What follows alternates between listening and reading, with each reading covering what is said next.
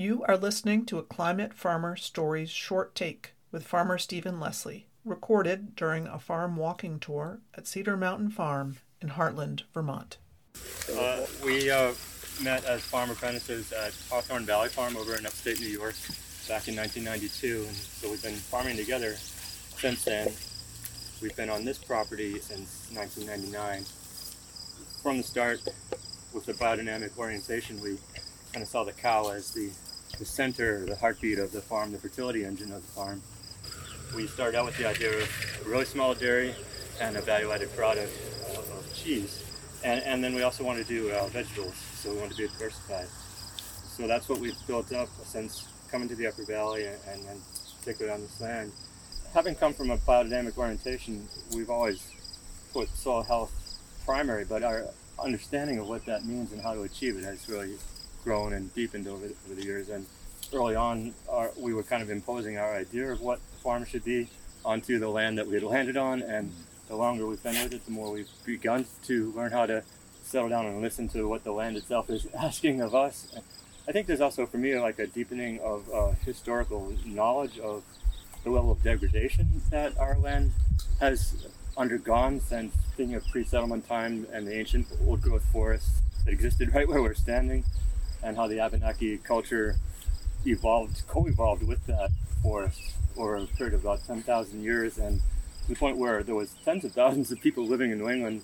First, the European settlers thought the place was a wilderness. They saw the wilderness as food forest.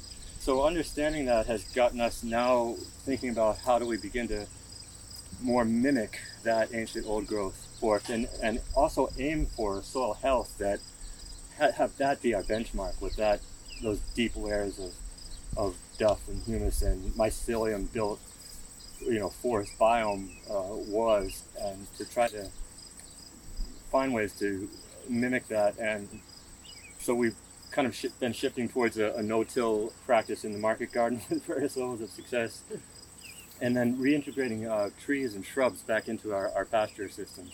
That's a really kind of exciting new horizon for us. I planted about 60 trees out this year, so I've been really hustling around trying to water trees. I was hoping it was going to be like last year and I wouldn't have to do any watering. You can see here we put in a pollinator hedgerow at the edge of the garden where it meets the uh, field there.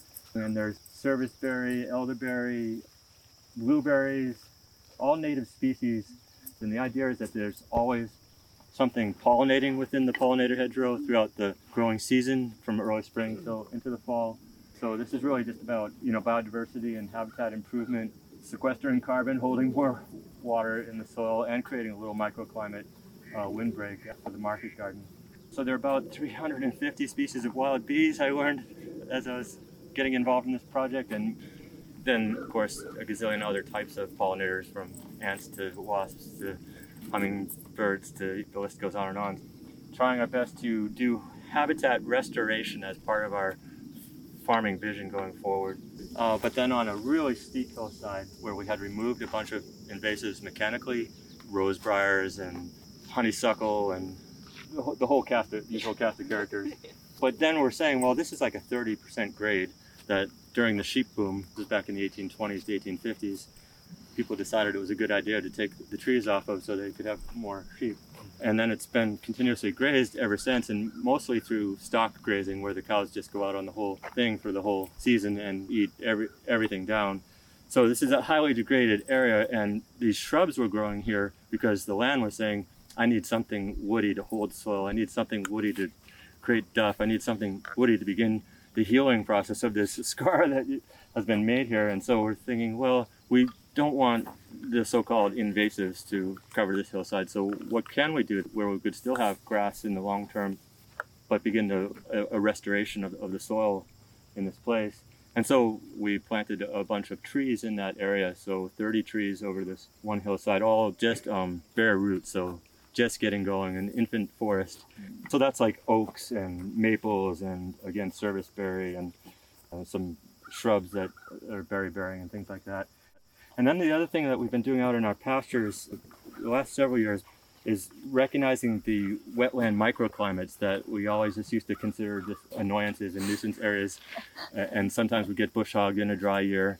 and the cows always got turned out onto, and yet there's just ferns and sedges and things growing there. And so at a certain point, we started getting a little bit more ecological awareness and recognizing this is how water is being filtrated, this is how water is being held in this ecosystem.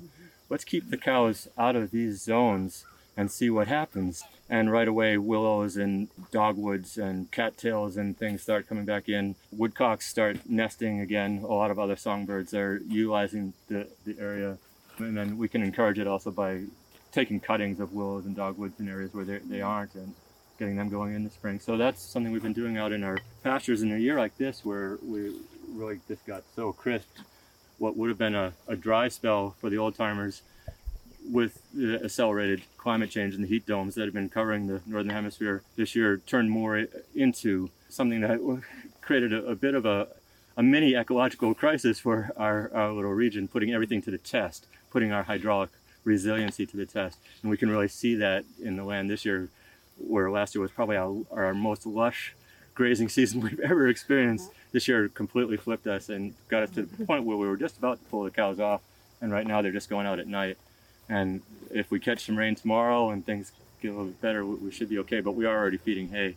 So part of the thing is either selling cows or just understanding that we're going to need to buy in more feed if we want to do the right thing by our land. And even if we didn't have the sense to do the right thing by the land, all they would do would be to degrade it, and we'd still either end up having to sell cows or, or buy in something. So, paying attention to the pasture as being as precious as the animals and, and balancing that to keep both uh, alive and healthy through uh, a testing time. You just heard one of 11 short takes for the 2023 Climate Farmer Stories exhibit. The Climate Farmer Stories podcast includes all the Climate Farmer short takes, and you can find it wherever you get your podcasts. The Climate Farmer Stories project is a collaboration between the climate farmers, Anagramist, and vital communities. I'm Becca Warren. Thanks for listening.